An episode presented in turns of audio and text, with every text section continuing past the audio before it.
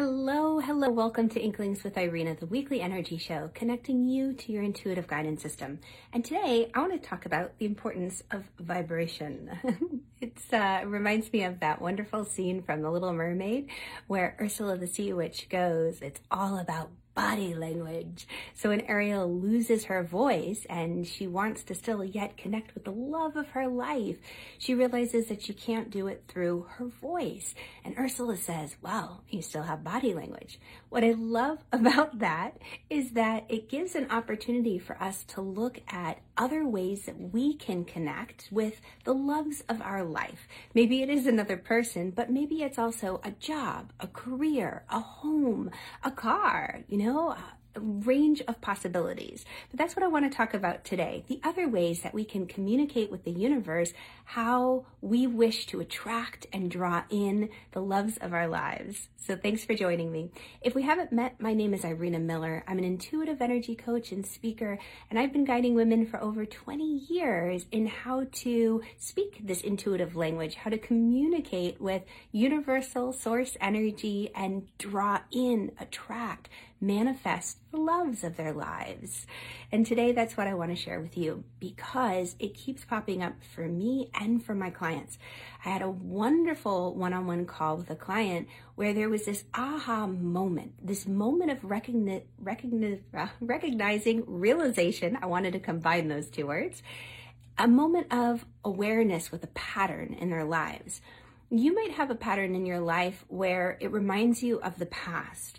Um, this particular client worked in a high pressure, high stress career filled with tons of responsibilities and engagement and long days of meetings.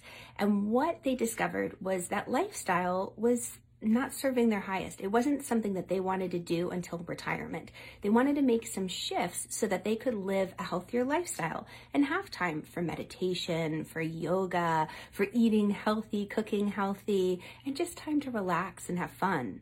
So they made some lifestyle choices, switched careers, switched jobs, and just recently they realized as we work together using my unique systems and strategies that the anxiety and the worry that had popped up was because a pattern had reemerged that used to be a part of their previous life.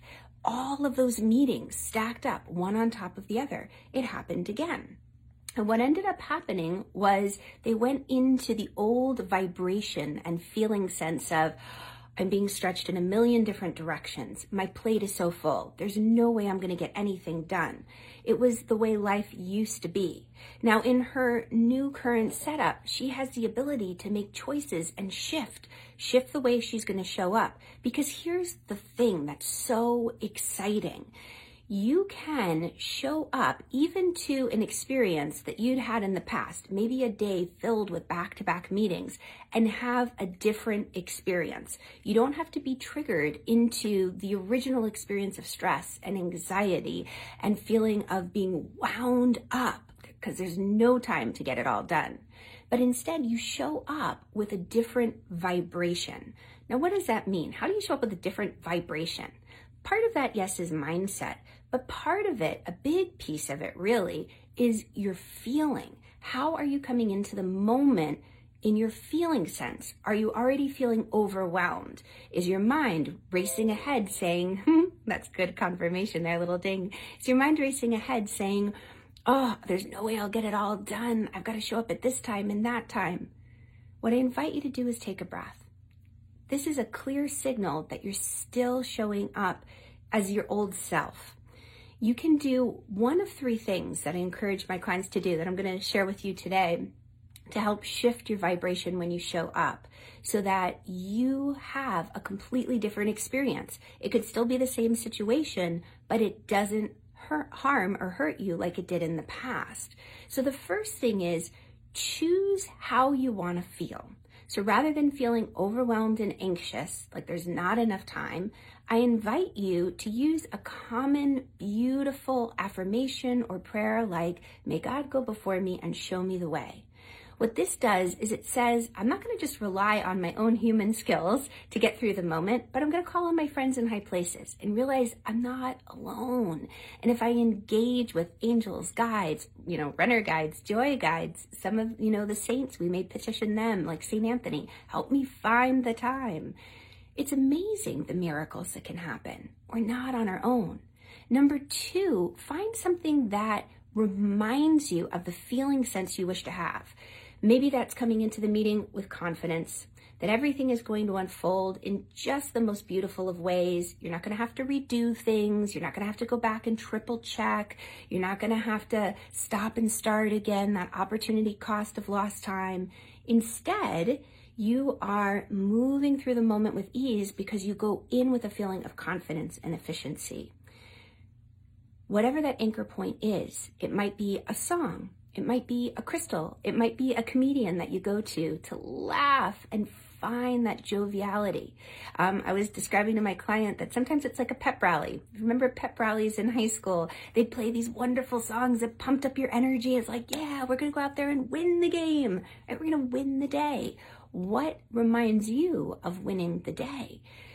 Could be a variety of different things. So remember, you could do crystal, music is always wonderful, or even an image. And then finally, what I want to encourage you to do is give yourself a moment of grace. You know, offer yourself grace. It's a process, it's a practice. We're going to fall down at times, we're going to get stressed out, we're going to spin up and out. But I want to invite you to pause in that moment where you start beating yourself up and you start talking down to yourself. Because what that's going to do is that'll create a vibration in you of not being enough, of not doing well enough, not showing up in a way. You're disappointed in yourself. You're going to shift that vibration.